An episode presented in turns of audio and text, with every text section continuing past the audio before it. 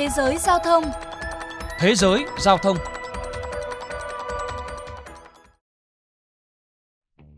Một phiên điều trần công khai đã được tổ chức vào đầu tháng 10 vừa qua liên quan đến đề xuất tăng giá cước từ Ủy ban taxi và xe limousine. Các khách hàng của Uber và Lyft cũng có thể sớm đón nhận những thông tin tương tự. Đề xuất toàn diện có tên là Ray for All cũng bao gồm việc tăng giá cước đối với các tài xế ứng dụng chia sẻ chuyến đi và phụ phí cho giờ cao điểm và các chuyến đi đến sân bay New York. Eran Tussell, một lái xe cho biết. Mọi thứ đều đắt hơn 10 năm trước, nhưng cú hích thực sự cho việc đề xuất tăng giá lần này là lạm phát sau đại dịch đang làm tê liệt cuộc sống của ngành taxi. Việc tăng giá vẫn chưa chính thức.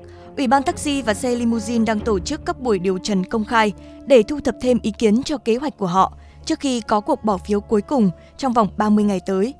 Nếu được thông qua, giá cước trung bình sẽ tăng khoảng 23% và lương của tài xế sẽ tăng 33%. Việc tăng giá có thể sẽ có hiệu lực vào dịp lễ tạ ơn cuối tháng 11. Đây là lần thay đổi giá đầu tiên kể từ tháng 9 năm 2012.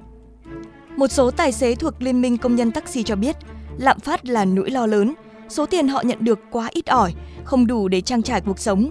Có người làm liên tục 7 ngày trong tuần và sau khi trừ các khoản phí, chỉ có thể mang về khoảng 700 đô la một tuần. Do đó, việc tăng gia cước này là cần thiết để giúp họ cải thiện cuộc sống. Tôi nhận được gì từ 2 đô la rưỡi? Chúng tôi sẽ không nhận được gì cả. Còn tôi thì cảm thấy rất khó khăn, nhưng tôi vẫn phải làm việc. Tôi không thể dừng lại. Tôi có gia đình, tôi có các con. Thu nhập cải thiện nhờ việc tăng cước và các khoản vay để mua phù hiệu taxi mà chúng tôi đang gồng gánh sẽ được giải quyết. Tôi nghĩ bạn sẽ thấy nhiều taxi màu vàng trên đường phố hơn. Phù hiệu thực chất là giấy phép hoạt động taxi trong thành phố. Hệ thống phù hiệu taxi được tạo ra để hạn chế lượng taxi trong thành phố.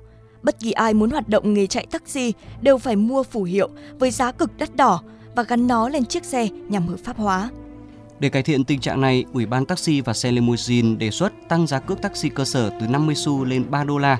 Phụ phí vào ban đêm sẽ tăng từ 50 xu lên 1 đô la và phí giờ cao điểm sẽ tăng hơn gấp đôi từ 1 đô la lên 2 đô la rưỡi. Các thay đổi sẽ áp dụng cho các chuyến đi đến và đi từ sân bay. Ví dụ cước cố định để từ Manhattan đến sân bay JFK và ngược lại sẽ tăng từ 52 lên 65 đô la. Phụ phí đến và đi từ sân bay quốc tế Newark Liberty là 20 đô la và các chuyến bay đi đến và đi từ sân bay LaGuardia sẽ có phụ phí mới là 5 đô la. Bhairavi Desai thuộc Liên minh Công nhân Taxi ở New York cho biết, việc tăng giá này sẽ không tác động quá nhiều đến túi tiền của người tiêu dùng, nó sẽ chỉ tăng thêm 2 đến 3 đô la tùy thuộc vào chiều dài của chuyến đi. Mặc dù vậy, nhiều hành khách vẫn không thực sự thoải mái khi phải trả thêm nhiều tiền để đi taxi.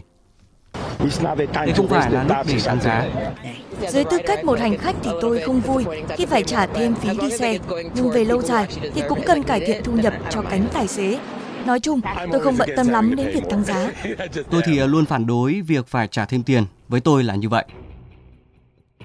Tháng trước, thị trưởng Eric Adam thông báo khoản nợ 225 triệu USD đã được xóa để giảm bớt gánh nặng tài chính cho các tài xế taxi.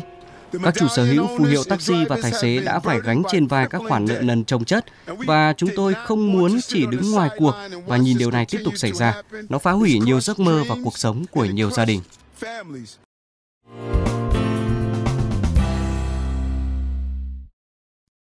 Thưa quý vị, còn tại Việt Nam, các hãng taxi điều chỉnh giá cước theo biến động của thị trường xăng dầu. Khác với các hãng xe công nghệ, muốn tăng giảm giá cước taxi, các hãng phải tiến hành nhiều thủ tục, trong đó có việc đăng ký với cơ quan kiểm định đồng hồ công tơ mét. Theo đại diện các hãng taxi, chi phí cho mỗi lần điều chỉnh giá cước bao gồm thủ tục hồ sơ, bóc, dán logo, tháo trì, kiểm định, đồng hồ tính giờ, thuê sân bãi vân vân là rất tốn kém, rơi vào khoảng từ 400.000 đồng đến 500.000 đồng cho mỗi xe. Do đó, chỉ khi giá xăng tăng hoặc giảm mạnh thì các doanh nghiệp mới tính đến chuyện điều chỉnh giá cước. Đến đây chuyên mục Thế giới giao thông xin được khép lại. Cảm ơn quý vị và các bạn đã chú ý lắng nghe.